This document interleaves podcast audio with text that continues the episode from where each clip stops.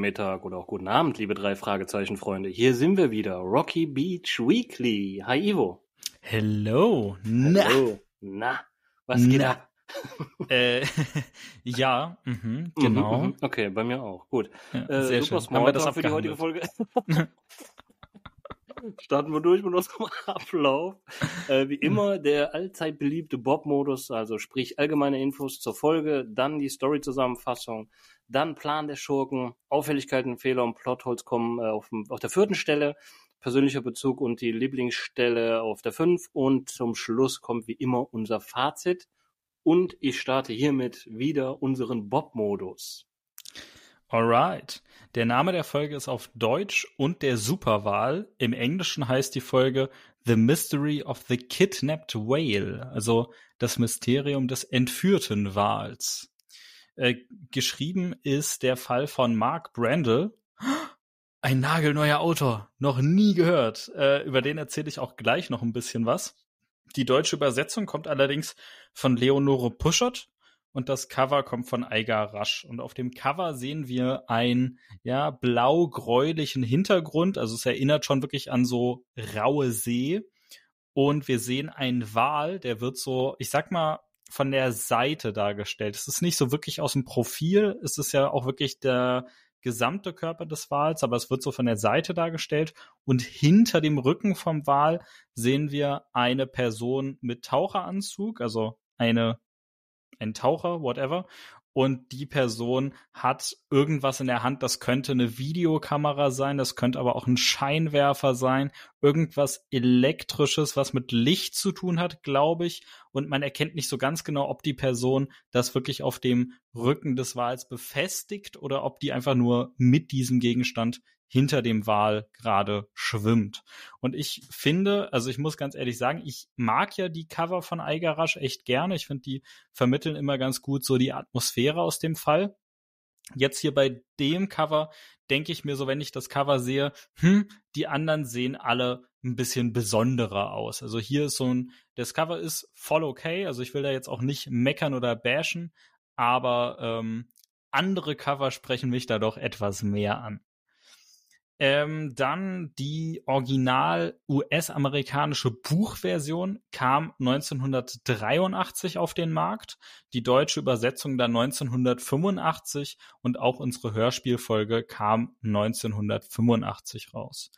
Das Hörspiel hat außerdem eine Länge von 48 Minuten und 15 Sekunden, ich sag mal Mittelmaß. Und an bekannten Figuren, die wir natürlich kennen und lieben, sind es die 3 Fragezeichen oder auch namentlich Justus Jonas, Peter Shaw und Bob Andrews. Außerdem taucht Alfred Hitchcock auf. Warum auch immer, das ist auch wirklich eine Frage, die kann ich so nicht beantworten. Aber er taucht auf, er wird angerufen und auch hier interviewt. Und es ist nicht Hitfield, es ist eindeutig Alfred Hitchcock. Und dann haben wir noch last but not least Kommissar Reynolds. Und dann habe ich versprochen, ich erzähle noch ein bisschen was über Mark Brandel, den Autor dieser Folge. Mark Brandel ist geboren als Marcus, wie wird er ausgesprochen? Marcus Beresford. Ich glaube, so kann man ihn aussprechen. Und zwar in London.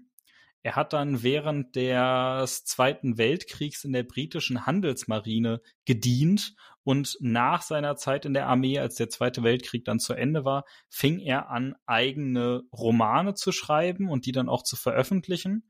1960 änderte er dann seinen Geburtsnamen in Mark Brandel, also das heißt, das ist kein Künstlername, kein Pseudonym, sondern er hat wirklich beim Standesamt seinen Vor- und Nachnamen ändern lassen. Das ist ab jetzt sein korrekter Name. Und später ist er dann in die USA ausgewandert, war dann in Hollywood ansässig und hat dort dann sowohl als Autor als auch als Filmproduzent und dementsprechend auch Drehbuchautor gearbeitet. Unter anderem war er tätig für die Fernsehserie The Alfred Hitchcock Hour. Und ich denke mal, dass das dann auch der Kontakt ist, über den er zu den 3 Fragezeichen gestoßen ist. Und ab 1983 hat er dann insgesamt 4 Fälle für die 3 Fragezeichen verfasst. Und er ist dann 1989 nach Santa Monica gezogen und hat dann dort bis zu seinem Tod, nämlich 1994, gelebt. Das soweit zu diesem Autor Mark Brandel. Er wird uns, wie gesagt, noch 3 weitere Male begegnen. Seinen Stil kann ich jetzt noch gar nicht so genau einordnen. Bin ich auch echt gespannt, wie es dann am Ende der 4 Fälle aussieht, ob wir dann schon ein Fazit ziehen können. Also ganz so charakteristisch wie zum Beispiel Mary Virginia Carey oder auch Dennis Linz, beziehungsweise William Arden heißt er ja mit Künstlernamen, können wir ihn, glaube ich, nicht einordnen, aber vielleicht gibt's ja doch Elemente, die wir wiedererkennen. Das war's dann zum Bob-Modus und jetzt würde ich sagen, Story-Mode aktiviert. Ja, vielen Dank. Gute Überleitung. Von der letzten Folge habe ich mich ja darüber beschwert. Das Story-Mode finde ich auch gut. Gut, starten wir mit den 3 Jungs. Die sind spazieren am Strand von Rocky Beach und beobachten dort etwas weiter raus im Meer tatsächlich Wale, die gerade vom Norden herkommen, um halt dort ihre Jungen zur Welt zu bringen. Und sie sehen aber noch einen Wal, der ziemlich nah am Strand quasi lang schwimmt und just in dem Moment auch von einer Welle quasi an den Strand gespült wird. Die Jungs denken sich natürlich, verdammt, der arme Wal, versuchen ihn halt wieder zurück mit vereinten Kräften ins Meer zu bringen. Macht aber keinen Sinn, die Ebbe kommt und das Wasser ist schon viel zu weit weg. Aber Justus Geistesblitz gehabt und sagt hier von wegen ab zum Schrottplatz, Schaufeln, Plastikplane und einen Schlauch besorgen und die alte Pumpe vom Onkel Titus. Und wir graben dem armen Wal eine Grube, mit dem Schlauch pumpen wir da Wasser rein und dann kann der, bis die Flut wieder kommt, auf jeden Fall erstmal da drin überleben. Der Peter und der Bob, die hauen dann ab auf den Schrottplatz und Justus bleibt halt beim Wal und benetzt ihn halt die ganze Zeit mit Wasser. Und als die 2 halt wieder zurück sind, graben die Jungen halt diese tiefe Grube, füllen sie mit Wasser und schieben den Wal hinein und machen sich dann aber erst auch mal wieder von dannen und wollen halt am Mittag zurückkommen, wenn die Flut da ist, um zu gucken, ob diese Rettungsaktion halt was gebracht hat. Sie sehen dann, also Peter ist es, der noch ein Boot halt weit draußen sieht, was für ihn augenscheinlich Morsezeichen, also Lichtzeichen, nennt man das trotzdem Morsezeichen, wenn es mit Licht ist? Weiß ich gar nicht. Ja, nennt man trotzdem so, oder? Ja, ich denke mal schon, ne?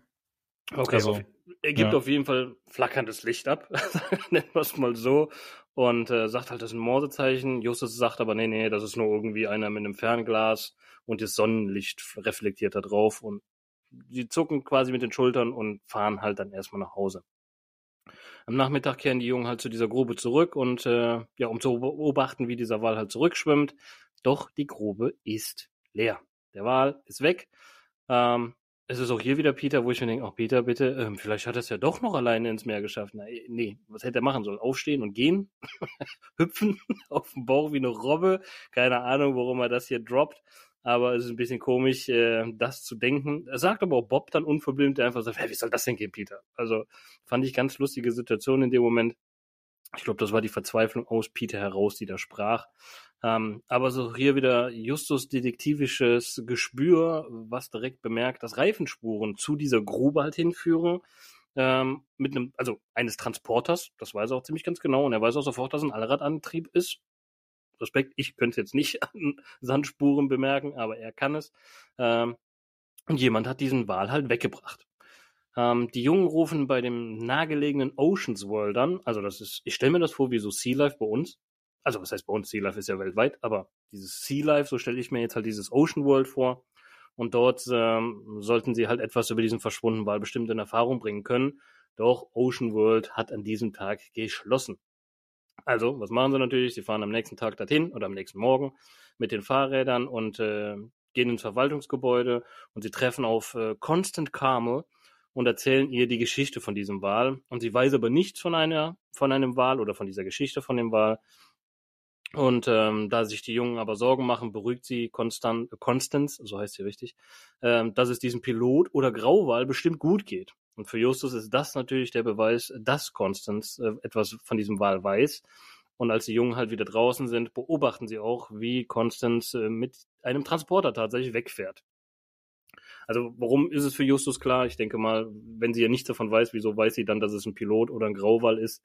War sehr auffällig, dieses dann halt so zu droppen. Am nächsten Nachmittag treffen sich Justus, Peter und Bob in der Zentrale. Und was passiert immer in der Zentrale? Es klingelt das Telefon. Und es ist ein Mann mit einer, ich nenn's nasalen Stimme. Andere sagen auch, dass es so ein, also ich fand auch ein bisschen so eine Hasenscharpe, wie heißt das, wenn man diese Lippenverformung hat. Also ist sehr auffällig, diese Stimme. Und er gibt den Jungs einen Auftrag, und zwar diesen verschwundenen Wal halt wieder zu finden und zurück ins Meer zu schaffen. Und wenn sie das hinkriegen, bekommen sie $100 Entlohnung dafür. Justus fragt natürlich noch nach dem Namen von dem Mann und der Anschrift, doch der Mann antwortet darauf nicht und er sagt einfach nur, ich werde mich in 2 Tagen wieder melden. Klar, dass die Jungen das Angebot natürlich nicht abschlagen wollen, sie wollen halt auch ein bisschen die Kohle. Und da ist, Evo, da brauche ich dich, weil sie sagen, so viel hat uns noch nie jemand geboten. Oh shit, jetzt habe ich natürlich unsere Akten gar nicht durchsucht. Ich bin der Meinung, ich weiß es auch nicht hundertprozentig und ich möchte auch jetzt nicht irgendwie dich in Verlegenheit bringen, aber ich meine, wir hätten schon mehr als $100 gehabt, was geboten worden ist. Ja. Also ausgezahlte Summe weiß ich gar nicht, ne? Weil es ist ja öfters mal die Rede von einem Honorar oder einer Belohnung, aber es kommt dann oft nicht dazu. Aber ich habe jetzt gerade spontan keinen Fall im Kopf, bei dem die Summe konkret genannt wird. Wir hatten definitiv aber schon welche. Ich komme jetzt nur nicht auf die Summe. Okay, da gerne, liebe Zuhörer, alle Folgen von uns nochmal hören. Und dann uns bitte Feedback geben. Nein, also vielleicht können wir das auch mal nachliefern, halt zur nächsten Folge. Ich bin der Meinung, auf jeden Fall, da hätten wir schon mal mehr gehabt, was als Angebot rausgehauen worden ist. Ob sie es angenommen haben, glaube ich nicht. Aber wir hatten, glaube ich, schon mal mehr. So, die denken natürlich darüber nach, okay, wie kriegen wir diesen Wal jetzt wieder zu packen? Das einzige Verbindungsglied ist tatsächlich jetzt halt Constance Carmel. Und sie beschließen, sie nach der Schließung von Ocean's World am Abend halt zu verfolgen. Und als sie dort ankommen, sehen sie aber nur noch, wie Constance halt tatsächlich wegfährt. Und für eine Verfolgung ist es da schon zu spät. Justus fragt aber einen Mitarbeiter von Ocean's World. Und der kann ihnen auch sagen, dass Constance zu einem Mr. Slater in Santa Monica fahren wollte. Und die Jungen fahren mit den Fahrrädern nach Santa Monica, was Justus gar nicht passt, weil das ist wohl eine längere Strecke, so wird es zumindest erwähnt. Und Justus ist ja nicht unser Sportlichster. Und er hat auch eigentlich, als er da ankommt, gar keinen Bock mehr. Und denn, sie sind natürlich jetzt in Santa Monica, aber sie haben ja keine Adresse. Das heißt, sie müssen durch Santa Monica oder durchfahren, um nach diesem Transporter zu suchen. Also geht's von da aus so direkt weiter. Aber Gott sei Dank hat Peter ein wachsames Auge und findet diesen Transporter relativ schnell. Und sie machen sich halt langsam an das Haus heran, wo dieser Transporter steht. Und sie finden dort im Garten vor ein riesen Schwimmbecken. Und Constance ist an diesem Schwimmbecken und füttert den verschwundenen Wal mit Tintenfischen. Und dann taucht sie auch noch mit diesem Wal in diesem Schwimmbecken tatsächlich ab. Also sie sieht, oder sie dressiert ihn auf jeden Fall. Und dann kommt dieser Mr. Slater aus dem Haus heraus und Slater fragt Constance, wann sie beginnen können, worauf diese halt ziemlich scharf auch antwortet, dass sie ihm versprochen hat, ihm zu helfen. Um ihrem Vater geht's ja schließlich. Und aber der Wal ist noch nicht so weit und sie bräuchte halt Zeit. Und anscheinend kennt Constance den Wal auch schon länger und hat schon einige Zeit mit ihm trainiert. So wird es zumindest erwähnt. Beziehungsweise auch da werde ich nicht so schlau draus, weil sie ja sagt, dieser Wal war schon mal irgendwo in Gefangenschaft und wurde trainiert. Ich habe es aber nicht kapiert, wo. Ja, es wird ja auch bis zum Ende nicht aufgeklärt. Also keine Ahnung. Ich habe es jetzt, wie gesagt, 2-3 Mal gehört und ich denke mir, nee, die sagt ja nicht wo oder was. Die sagt einfach nur, der war schon mal gefangen. Und wurde da trainiert, aber der ist jetzt noch nicht so weit für das, was sie ihn eigentlich, benutzen wollen. Dann ist Slater noch erwähnt in dem Gespräch halt noch einen Diego und nachdem er wieder halt gegangen ist, schließen die 3 Jungen halt heraus, dass Diego Constance Vater ist. Man könnte einer der Männer auf dem Boot gewesen sein und tatsächlich am Hafen finden sie auch diesen Bootsverleih von einem Diego Carmel. Und dort kommt gerade ein Mann heraus. Es ist Kapitän Carmel. Das Telefon klingelt, aber Kapitän Carmel geht nicht dran. Und sein Boot sei halt vor einer Woche gesunken. Und jetzt hat er kein Boot mehr zum Vermieten. Also braucht er auch nicht ans Telefon zu gehen. Ist zumindest seine Aussage. Und er war mit Slater an Bord und die Küstenwache mussten sie beide halt retten. Und nachdem sie miteinander geredet haben, geht Captain Carmel halt auch wieder weg. Und Peter ist aufgefallen, dass er eine tiefe Falte unter einem Auge hat. Und also wie so ein Monokel quasi schließt daraus Justus oder halt für einen Uhrmacher, der diese, ich nenne es jetzt mal Lupe, ne, dass die sich auch immer so ins Auge reinklemmen, da kommt diese Falte halt her. Und danach kommt noch ein Fischer auf den Bootsverleih drauf zugelaufen und er fragt die drei Jungen, was sie denn wollen. Und sie erzählen, dass sie mit Captain Carmel gesprochen haben. Aber der Fischer erzählt, dass Diego Carmel im Krankenhaus liegt und auf der Intensivstation mit einer sehr, sehr schweren Lungenentzündung. Also kann es ja gar nicht der Vater von Carmen gewesen sein. Von Constance, nicht von Carmen. Constance Carmel, Carmen. Und darauf sind die Jungen natürlich erstmal ziemlich verblüfft. Und am nächsten Tag gehen die drei Jungen noch einmal zur Ocean's World, um mit Constance Carmel halt zu reden. Und zunächst gehen sie aber an den Aquarium vorbei bei Ocean's World und unterhalten sich erstmal selber. Und Justus vermutet, dass der Mann, dem sie gestern vor Captain Carmels Geschäft begegnet sind, ein Monokel trägt, wie eben schon mal erwähnt. Oder halt dieser Uhrenmacher halt ist. Und daher diese Falt halt auftaucht. Und Peter fand den Mann auf jeden Fall sympathisch. Und da denke ich mir auch so, wie kann er das denn jetzt so in einem Zwei-Satz-Dialog quasi sympathisch finden? Aber na gut. Und dann treffen sie auf Constance. Sie sprechen sie klar darauf an, dass sie wissen, dass sie sich um den Wal, den sie Fluky, ne, heißt er, glaube ich, Fluky halt kümmert. Und sie wollen ihr helfen. Und auch von dem seltsamen Mann mit der Falte unter dem Auge erzählen sie halt ihr. Und Constance nimmt sie mit ihrem Wagen halt mit. Und Constance erzählt ihnen, dass Slater sie auf Fluky aufmerksam gemacht hat und mit ihm gemeinsam hat sie Fluky in dieses Schwimmbecken gebracht und Slater will etwas von der Ladung aus Captain Carmels Boot holen und dafür soll Fluky halt trainiert werden, damit halt das Schiff halt gesucht wird und beim Heben auch noch helfen. Und es sollen Taschenrechner im Wert von $30.000 sein.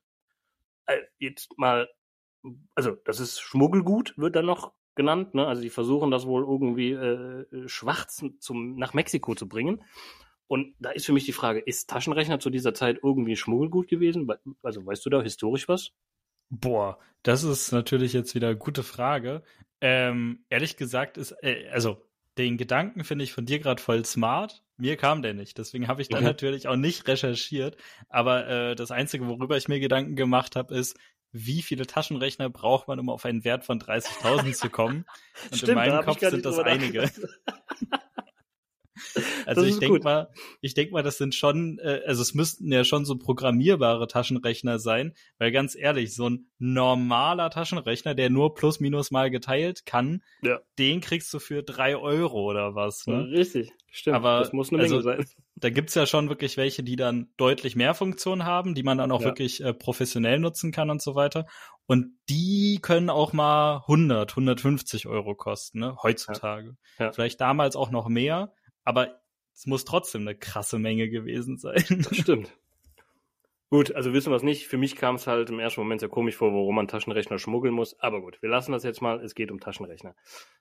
Sie kommen bei Slater am Haus an. Und bei Slater steht auch der Mann mit dieser Falte unter dem Auge. Und er stellt sich als Paul Donner vor. Donner, ne, nennt er sich. Und nach 3 Stunden Training mit dem Wal fährt Constance danach auch mit den drei Jungen zurück nach Rocky Beach.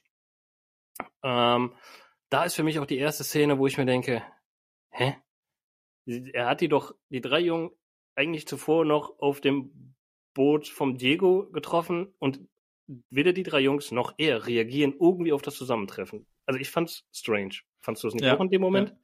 Ja, voll, muss ich ganz ehrlich sagen. Und da, hätte ich mir wenigstens irgendwie so 2 Sätze gewünscht, so dass wenigstens Justus sagt, sie sind ja doch da und wir wissen mittlerweile, dass sie nicht Captain Carmel sein können. Und dann sagt er, ja, sorry, aber jetzt ist ja alles gut. Wir sind ja jetzt auf der gleichen Seite. Das hätte ja gereicht, aber selbst das ist nicht da und insofern wirkt es sehr unfertig, diese Szene. Okay, gut, dann bin ich da nicht alleine. Wie gesagt, die fahren halt mit Constance wieder zurück und Justus fragt sie, ob es ihrem Vater halt wieder besser geht. Doch er scheint noch sehr verwirrt zu sein. Er sagt immer wieder zu Constance, dass die beiden langen Stangen im Blick haben und sie zusammenbringen soll. Und somit würde sie halt auch das Thema mit dem Boot halt rauskriegen. Und Constance will ihrem Vater halt in der Klinik besuchen und ihm noch einmal fragen, was es damit auf sich hat. Dann kann Constance aber urplötzlich nicht mehr bremsen. Also ihr Wagen oder die Bremsen sind defekt, manipuliert, wie auch immer. Und ihr Wagen rammt eine Mauer und bleibt halt stehen. Zum Glück ist aber niemand verletzt dadurch. Und Justus vermutet, dass jemand halt diese Bremsen des Wagens manipuliert hat. Und es muss jemand gewesen sein, der genau das Gegenteil von Slater will. und wahrscheinlich etwas an Bord ist dieses Schiffes, was ihn in Schwierigkeiten bringen könnte. Klar, Taschenrechner sind gefährlich. Und Justus ruft halt daraufhin Alfred Hitchcock an. Da ist ja das, was du eben schon mal erwähnt hast, sehr strange. Und er soll Erkundigungen einholen. Und später, als auch Peter und Bob in der Zentrale sind, langsam, ruft Justus Alfred Hitchcock an. Und Mr. Hitchcock hat erfahren, dass Captain Carmel und Slater 2 Tage in La Paz in Mexiko am Hafen lagen. Und das reicht auch Justus direkt schon und hilft auch weiter. Und als das Schiff halt gesunken ist, waren sie bereits auf der Rückfahrt. Also mussten sie gar nichts irgendwie, wie vorher gesagt, von Amerika nach Mexiko schmuggeln, sondern sie waren schon da und waren eigentlich auf dem Weg zurück. Und Hitchcock rät den Jungen halt, den Inhalt des Bootes zu überprüfen. Was für ein Hinweis, danke. Ich glaube, das war von Anfang an der Plan halt auch von den 3 Jungs, aber Hitchcock sagt das und das müsste unbedingt nochmal machen. Und dann klingelte das Telefon schon wieder und es ist Constance und sie will die 3 Fragezeichen halt bitten, mit ihr morgen auf ein Boot zu gehen. Slater will, dass halt Fluky morgen schon nach diesem versunkenen Schiff sucht. Die 3 Jungen willigen ihn ein. Und als die 3 Jungen am nächsten Morgen auch am Hafen ankommen, befindet sich Fluky schon im Wasser. Und mit Slater wartet Constance auf einem Motorboot auf die Jungen und Bob bleibt aber mit einem wasserdichten Tonbandgerät an Land und auf dem Tonband befindet sich nämlich Flukys eigene Stimme und außerdem hat Bob noch ein Walkie-Talkie, um mit Justus halt in Verbindung zu bleiben und Peter hat auch einen Taucheranzug mitgebracht, der möchte nämlich mittauchen und dann geht es auch schon mit diesem Boot hinaus. Der Wal schwimmt halt nebenher. Und ungefähr 5 Meilen vor der Küste fängt die halt die Suche an und Fluky hat eine Kamera auf dem Rücken und schwimmt bis zum Meeresgrund hinab. Und oben am Boot beobachten alle, was halt auf einem kleinen Monitor, beziehungsweise was halt Fluky sieht, können sie auf einem Monitor sehen, so rum.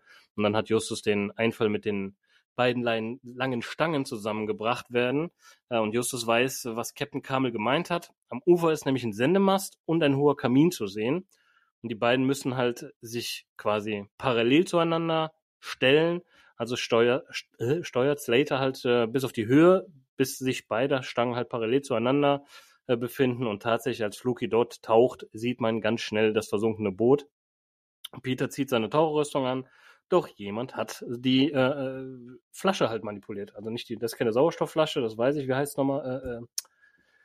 Druckluftflasche. Druckluft, ich will immer Gas, aber es ist Druckluft, nicht Gas. Gas wäre blöd.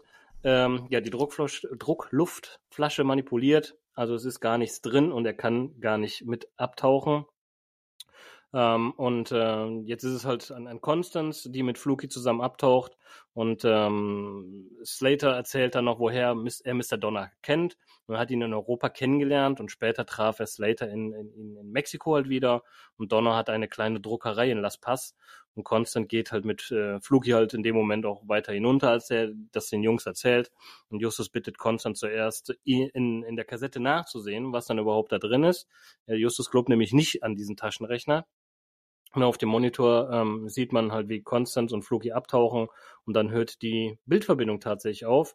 Und Justus und Peter vermuten, dass Constance halt die Kassette gefunden hat, die Kamera quasi abgeschaltet hat und in der Zeit informiert Justus Bob über Walkie-Talkie, dass er dieses Tonband mit Flukys Stimme einschalten soll. Und der Wal schwimmt mit dieser Kassette auch tatsächlich dann in Richtung Bob. Das ist das, was auch Constance dem Wal halt beigebracht hat. Er hört auf seine eigene Stimme, fühlt sich davon angelockt und schwimmt quasi zum Bob und nicht zum Boot selber wieder zurück, wo Slater drauf ist und damit er die Kassette im Empfang nehmen kann. Und Slater reagiert darauf natürlich auch sehr, sehr panisch und verfolgt mit dem Motorboot den Wal. Und als das Boot dann den Strand erreicht, hält Bob schon diese Metallkassette in der Hand. Und doch an einer Düne erscheint halt ein maskierter Mann mit einem Revolver. Und Justus erkennt halt, dass es Mr. Donner ist, trotz Maskierung. Das ist auch nicht so schwer, weil er hat halt sehr, wie soll man sagen, nicht maskulin, sehr eine markante Stimme, so heißt es richtig. Und Justus hat auch vorsorglich natürlich schon die Polizei gerufen, also sprich Kommissar Reynolds. Und Peter ist es hier, der wieder Mut beweist, sage ich jetzt mal. Also er ist ja nicht immer alleine, aber Peter ist in dem Fall mal wieder der Mut beweist. Der stellt sich Mr. Donner und der Pistole und es gibt eine Handgemenge und er schafft es tatsächlich, Mr. Donner die Pistole zu entwenden. Und Reynolds ist halt auch da und Mr. Slater muss halt die Kassette öffnen vor allen und darin befindet sich mehr als 100.000 Dollarscheine. Und Justus bemerkte, dass alle Scheine die gleiche Nummer haben. Also es ist Falschgeld. Mr. Donner steckt noch hinter dem, also Mr. Donner macht dieses Falschgeld, darum auch diese Falte, der hat diese Lupe quasi die ganze Zeit zwischen den Augen und es wird ja auch passen, weil er halt eine eigene Druckerei hat, also druckt er da auch. Wolltest du was sagen? Nee, okay. Jetzt war ich kurz abgelenkt, Verzeihung. Wo war ich denn jetzt? Er druckt halt die Scheine in seiner Druckerei und macht da halt diese Seriennummern drauf und bringt die in Umlauf. Und ja, wie gesagt, darum ist es halt auch so, dass er sich mit verstellter Stimme bei den Jungen aufgefunden hat, beziehungsweise angerufen hat und ihnen den Auftrag gegeben hat, weil er keinen Bock darauf hatte, dass diese Kassette gefunden wird. Er saß halt schon mal im Gefängnis, wollte nicht wieder rein. Er wurde von Slater gezwungen oder, wie sagt er, erpresst, dieses Falschgeld halt herzustellen. Und ja, er wollte einfach nicht, dass es gefunden wird, damit er nochmal ins Gefängnis kommt. Aber bringt alles nichts. Hauptkommissar Reynolds nimmt Mr. Donner und Mr. Slater fest. 2 Fliegen mit einer Klappe. Es passiert hier keine Schlusslache, wofür ich jetzt schon unseren Mark hier hasse. Nee, Gott, der kann ja nichts dafür. Der schreibt wahrscheinlich in den Büchern nicht und Schlusslache rein, sondern es ist ja unsere Hörspieler, die eigentlich das mit der Schlusslache machen. Aber es passiert leider nichts. Und damit ist die Zusammenfassung von meiner Seite aus beendet. Also Story-Mode deaktiviert. Genau, deaktiviert, richtig. Alright. Ja, dann mache ich doch mal direkt nochmal mit dem Evil Masterplan weiter, ne? Wir haben hier im Wesentlichen 2 Personen. Person Nummer 1, und das ist ja auch hier, ich sag mal in Anführungszeichen, der wahre Bösewicht ist Mr. Slater. Er hat Mr. Donner in Europa getroffen und ihn dann zum Anfertigen des Falschgeldes gezwungen, und er wollte dann diese Kassette mit dem Falschgeld von Mr. Carmel von Mexiko in die USA schmuggeln lassen. Das Boot ist dann allerdings auf dem Rückweg in einem Sturm untergegangen, und Mr. Slater, Mr. Donner und Mr. Carmel haben gerade so überlebt. Gerade Mr. Carmel hat's ordentlich erwischt, der liegt ja auch im Krankenhaus. Und Mr. Slater möchte jetzt zusammen mit Constance und diesem gestrandeten Wal, den sie entdecken, nach der Kassette tauchen. Zu dem Zweck bringen die beiden den Wal in seinen sehr großen Pool, wo dann Constance mit dem Wal arbeitet. Und ja, dann später organisiert Mr. Slater noch das Boot, oder es ist wahrscheinlich sogar sein Boot, so ganz genau wird das nicht gesagt. Und dann findet diese ganze Szene am Schluss auf dem Meer statt, und Mr. Slater erfindet halt, damit die Leute ihm helfen, die Story von den Taschenrechnern. Also seine Geschichte ist eigentlich bis auf, sage ich mal, die Motivation und das, was wirklich in der Kassette ist, relativ geradlinig. Kommen wir zum zweiten Antagonisten, in dem Fall ja eher Richtung Anti-Held, also eine Figur, die zwar deren Beweggründe durchaus für uns nachvollziehbar sind, also auch im Positiven nachvollziehbar sind, aber die sich dann moralisch immer wieder doch in Grauzonen bewegt oder halt auch wirklich mal Grenzen überschreitet, um ihr Ziel zu erreichen. Mr. Donner, er ist eigentlich ein Falschgelddrucker, oder war das vor allem früher, nämlich in Mexiko. Er hat schon mal ordentlich Ärger bekommen. Er wurde schon einmal verhaftet und mehrere Jahre ins Gefängnis gesteckt. Seitdem hat er sich aber auch geschworen, er möchte nie wieder ins Gefängnis, und deswegen will er eigentlich seine Geschäfte sauber halten. Jedoch wird er jetzt von Mr. Slater dazu gezwungen oder erpresst, Falschgeld, eine große Menge für ihn herzustellen. Und das soll dann in die USA geschmuggelt werden. Als dann das Schiff oder das Boot, besser gesagt, untergeht, geht halt auch die Kassette mit dem Geld unter. Und ab dem Zeitpunkt hat Mr. Donner vor allem das Interesse, dass diese Kassette auch im Meer bleibt, sodass halt die Beweise, dass er wieder Geld gefälscht hat, einfach nicht wieder auftauchen, wortwörtlich. Über das Telefon engagiert er mit verstellter Stimme die 3 Fragezeichen, damit diese doch den Wal zurück ins Meer bringen sollen, damit der Wal nicht mehr nach der Kassette tauchen kann. Außerdem manipuliert er die Bremsen von Constance Auto und die Druckluftflasche von Peter. Also er versucht hier wirklich einiges, damit das Ganze nicht funktioniert, damit die 3 Fragezeichen und Constance und der Wal nicht an die Kassette von Mr. Slater rankommen. Und dann ganz am Schluss, als dann Bob den Wal ans Festland lockt, dort taucht er dann verkleidet und vor allem maskiert und mit Revolver bewaffnet auf und möchte halt mit Waffengewalt diese Kassette an sich bringen. Also er geht schon wirklich sehr, sehr, sehr, ja, überschreitet einige Grenzen, sage ich mal, ne, um an das zu kommen, was er möchte. Aber seine eigentliche Intention ist ja in Anführungszeichen eine gute, ja, natürlich egoistisch. Es geht nur um sein Thema, ne? Also er selber möchte nicht ins Gefängnis. Es geht ihm jetzt nicht darum, irgendwie die amerikanische Wirtschaft vor Falschgeld zu retten. Das ist ihm, glaube ich, relativ egal. Aber man kann, glaube ich, durchaus nachvollziehen, dass er da so ein großes Interesse hat, auch wenn die Umsetzung dann natürlich ganz schön rabiat ist. Und dann würde ich auch direkt weitermachen mit den Auffälligkeiten, Fehlern und Plotholes. Und da fangen wir auch mit Mr. Donner an. Der soll nämlich eigentlich ein deutscher Charakter sein. Also so wird er zumindest dargestellt und beschrieben. Er wird von dem Synchronsprecher Jürgen Thormann gesprochen, den wir ja wirklich sehr, sehr, sehr schätzen für seine Arbeit. Und ich finde auch wirklich in der Folge, der zeigt mal wieder, wie es richtig geht, ne? In der letzten Folge hatten wir ja wirklich dann, was Sprecher und Darstellung der Figuren anging, schon fast cartoonmäßige Ausuferungen. Und hier, Jürgen Thormann zeigt den Leuten mal, wie es gemacht wird. Und er stellt aber diese Figur Mr. Donner mit einem, ich sage jetzt mal in Anführungszeichen, spanischen Akzent dar. Es klingt ähnlich wie der Mensch aus dem Fall der Zauberspiegel. Der kommt ja in dem Fall aus dem fiktiven Land Rufino, das ja spanischstämmige Kolonie sein soll. Und daran angelehnt ist ungefähr der Akzent hier. Und er stellt sich ja auch den 3 Fragezeichen als alter Freund aus Mexiko vor. Also dementsprechend, ja, der Charakter deutschstämmig, aber scheint wohl schon eine ganze Weile nach Mexiko ausgewandert zu sein und hat wohl auch da den Akzent und Dialekt übernommen. Dann, Constance macht sich natürlich im ersten Treffen extrem verdächtig, als sie direkt vermutet, welche Wahlart es denn sein könnte. Das lockt Justus natürlich sofort auf den Plan. Also man merkt schon, kriminelle Routine hat sie nicht, ne? Die arbeitet ja eigentlich auch wirklich da nur in diesem Aquaworld, heißt es, glaube ich, ne? Ocean World, ja, genau.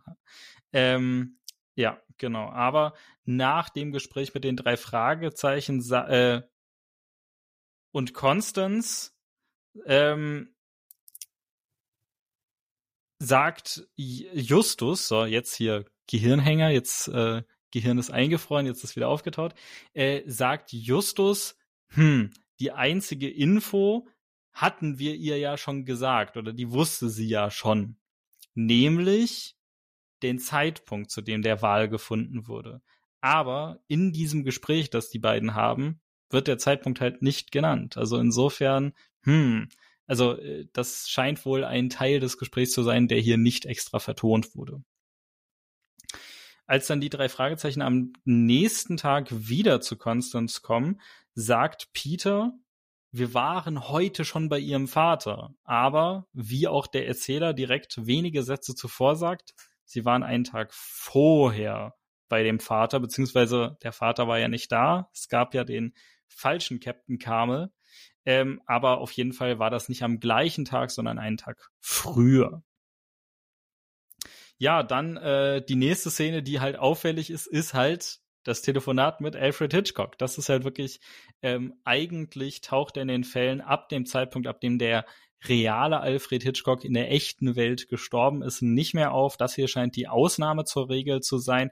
Ich kann mir vorstellen, aber das ist jetzt nur reine Vermutung, dass vielleicht Mark Brandel, das ist ja auch der erste Fall, den er als Autor geschrieben hat, dass er vielleicht noch vor Hitchcocks Tod angefangen hatte, den Fall zu schreiben und das Ganze dann jetzt nicht nochmal extra umschreiben wollte. Wobei aber zum Zeitpunkt der amerikanischen Buchveröffentlichung war Hitchcock schon 3 Jahre tot. Also dementsprechend ganz so schnell wird dann die Veröffentlichung nicht gewesen sein, aber es wäre zumindest ein Erklärungsansatz. Vielleicht ist es dadurch gekommen. Weiß man nicht genau. Ja, dann der nächste Punkt, den ich mir hier notiert habe, ist, dass Constance es halt innerhalb von 1,5 oder 2 Tagen schafft, diesen Wal so zu trainieren, dass der auf Zuruf zu ihr kommt und mit neben dem Motorboot her taucht oder schwimmt und dann sogar auch mit ihr in Taucherausrüstung genau das macht, was sie von ihm will.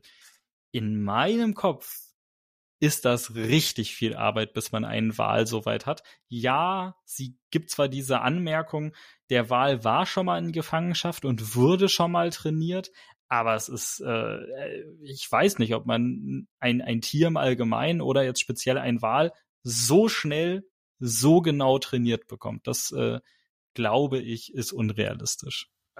Also ich auch. Ich glaube, das ist total unrealistisch. A, ist es falsch, diese Tiere in Gefangenschaft zu halten und zu trainieren, aber und B, ist es aber auch. Also nein, ich glaube, das würde Monate dauern, wenn nicht sogar Jahre, bis die ja, wahrscheinlich, ne? Auch das Vertrauen überhaupt haben, dass du mit denen in ein Becken kannst. Also ja. Sehr strange, ja. Ja, also die kurze Zeit, die Constance hier hat, die ist unserer Meinung nach nicht ausreichend. Dann haben wir die Szene, in der alle zusammen auf dem Boot sind und Peter möchte sich seine Taucherausrüstung anziehen und mit Constance und dem Wal ins Wasser gehen. Und dann stellt er fest, dass seine, ich zitiere, Sauerstoffflasche leer ist. Ja, das ist umgangssprachlich, sagen das die meisten Leute so. Aber in so einer Taucherflasche ist kein reiner Sauerstoff. Da ist Druckluft drin, also das heißt wirklich ein Edelgasgemisch und reinen Sauerstoff vertragen Menschen auch gar nicht. Also wenn man nur Sauerstoff einatmet, dann wird man high. Das ist jetzt gar nicht so praktisch, wenn man unter Wasser tauchen möchte und sich konzentrieren muss. Das, was in den Taucherflaschen tatsächlich drin ist, ist Druckluft. Aber ich werte das jetzt an der Stelle nicht als Fehler von Peter, weil das, wie gesagt, umgangssprachlich sagen sehr viele Leute, dass sie mit einer Sauerstoffflasche tauchen gehen. Auch wenn es faktisch nicht korrekt ist. So, Constance geht alleine mit dem Wal ins Wasser. Sie suchen an der richtigen Stelle bei den beiden Stangen nach dem Wrack. Und sie können auch tatsächlich sogar die Kassette finden. Und dann heißt es, der Wal transportiert die Kassette. Und dann Bob lockt den Wal an Land und der Wal haut mit der Kassette zu Bob ab. Und da habe ich mal die Frage, wie zur Hölle transportiert der Wal diese Kassette? Hat er die im Maul? Nimmt er die mit den Flossen irgendwie in Anführungszeichen in die Hand? Also ich glaube, am realistischsten ist wirklich mit dem Maul, aber auch hier ein Tier dazu trainieren, irgendeinen Gegenstand längeren Zeitraum mit dem Maul irgendwo rumzutransportieren. Selbst Hunde machen das nicht, ne? Und die Tiere werden seit Jahrtausenden domestiziert und trainiert und selbst die kriegen das so selten hin. Also deswegen auch hier wieder Training stelle ich in Frage. Und dann habe ich noch eine letzte Auffälligkeit und zwar ganz am Ende kommt ja raus, in der Kassette sind keine Taschenrechner, sondern tatsächlich Falschgeld und Justus wirft einen Blick auf das Geld und sieht, alle haben die gleiche Seriennummer, es muss Falschgeld sein.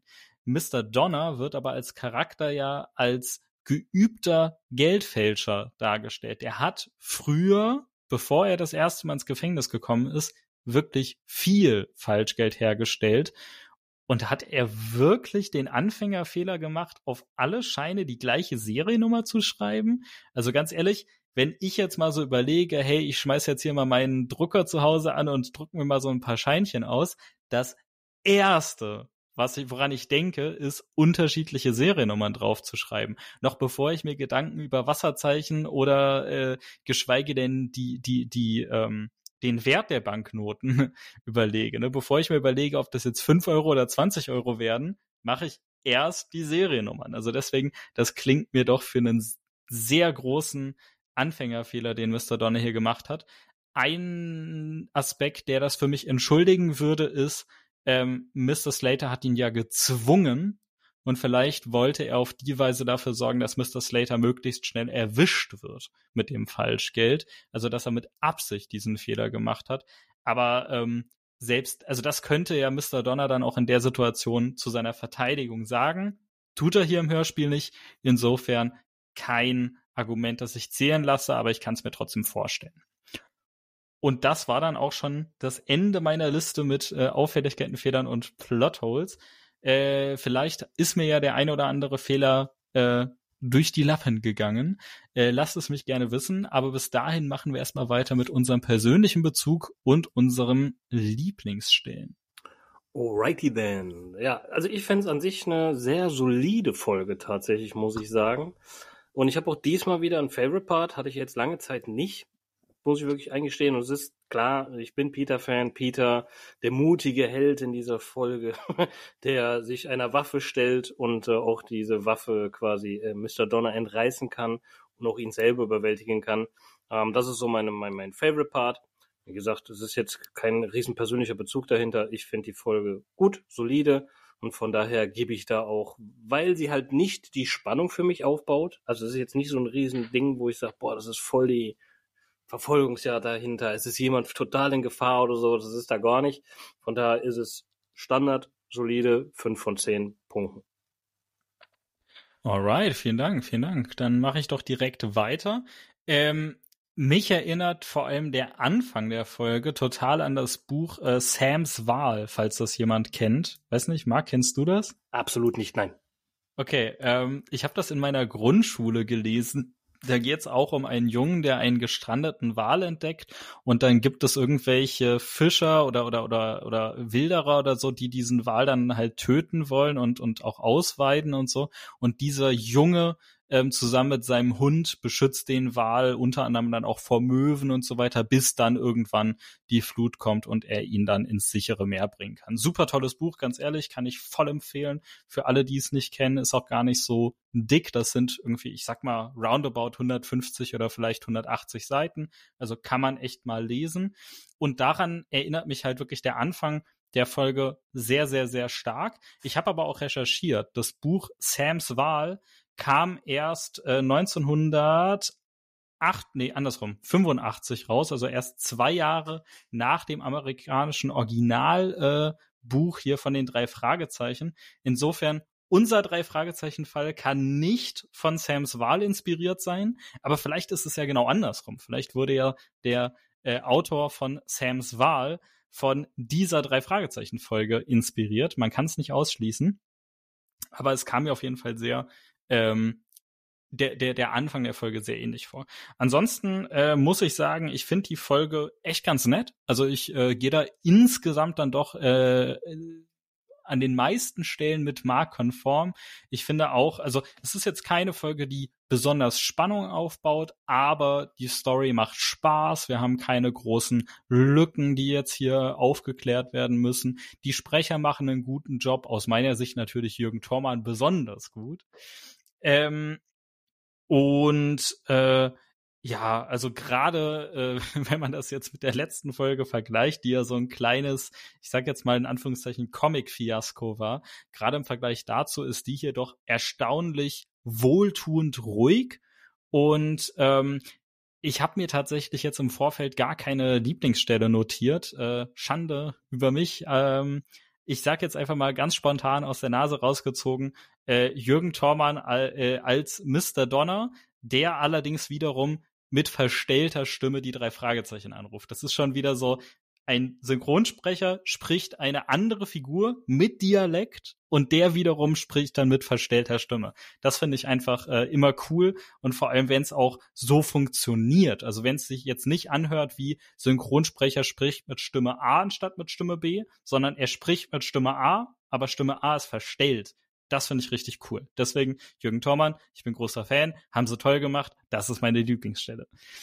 Und insgesamt komme ich dann auf eine Bewertung von 6 von 10 Punkten. Also ich gehe einen Punkt höher als Marc, einfach weil die Folge mir gute Laune macht. Die macht Spaß. Ist jetzt, also ja, für mich bräuchte es auch ein bisschen mehr Detektivarbeit und ein bisschen mehr Rätsel und ein bisschen mehr Spannung, um dann wirklich so weit gehen zu können, um dass ich hier von einer Empfehlung sprechen würde. Das ist noch nicht erreicht, aber es ist eine gute Folge, die echt Spaß macht. Und wenn man Bock auf 3 Fragezeichen hat und man alle anderen Folgen schon auswendig kennt, dann hat man hiermit auf jeden Fall eine gute Zeit. Das ist wohl wahr. Dann vielen Dank dazu. Übrigens ist mir gerade eben eingefallen, schöne Grüße an die Person, die 180 Seiten in 30 Minuten schafft zu lesen. Ich glaube, sie weiß, ich meine damit. Oh ja, Grüße gehen raus. Gut, kommen wir zum Fazit. Ja, wie immer, das Originalhörspiel könnt ihr euch auf jeden Fall reinziehen. Es macht auf jeden Fall, wie Ivo sagt, Spaß. Es gibt noch keine Hörbuchlesung. Auch da wieder deine Meinung. Kommt eine, Ivo? Also ich kann es mir gut vorstellen. Ich glaube jetzt nicht als direkt nächste Hörbuchlesung, die produziert wird. Das glaube ich nicht. Aber ich kann mir schon gut vorstellen, dass sich hier eine prominente Person findet, die Bock drauf hat. Okay, gut. Ja, wie immer, folgt uns auf Insta, gebt uns Feedback, wie ihr unsere Folge empfunden habt, wie ihr das Originalspiel empfunden habt. Alles, was ihr uns schreiben wollt, könnt ihr bei uns hinterlassen als, wie sagt man, DM-Sliden. Und natürlich empfehlt uns weiter, also unseren Podcast, und bewertet uns gerne, gerne auf Spotify. Und dies war's von mir. Zurück zum Ivo.